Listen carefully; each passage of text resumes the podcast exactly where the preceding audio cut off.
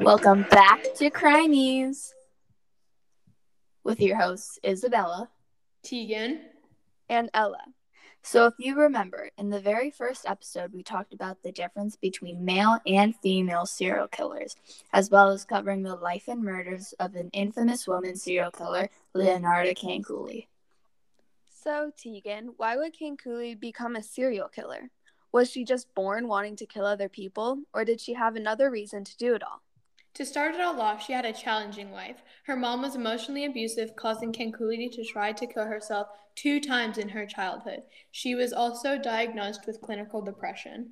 Wow, so was that why she committed all of those murders? Not exactly. Cianciulli also had 17 kids during her marriage, but lost three of the children to miscarriage.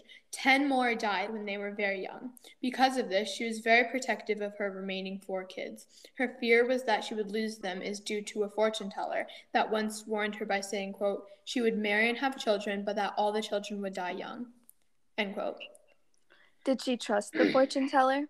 While Cianciulli also visited a Romani who practiced palm reading, who told her, quote, In your right hand I see a prison, and in your left a criminal asylum for mentally sick people. End quote. Cianciulli, be, being very concerned for her kids, took these words very seriously and started a life of serial killing in order to protect her remaining family. She thought by killing people she could sacrifice others, like the fortune teller said, in order to save her children.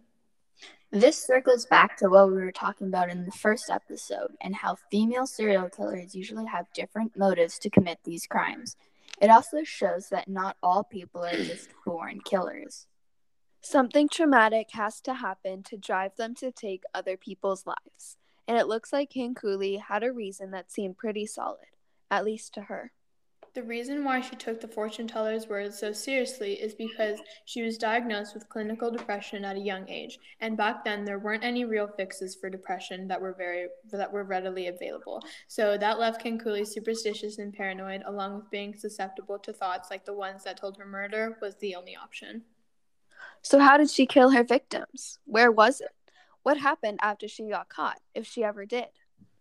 Those questions will all be answered in our very next episode of Crimeys. So join us next time to uncover more of the life and times of Leonarda Cianciulli.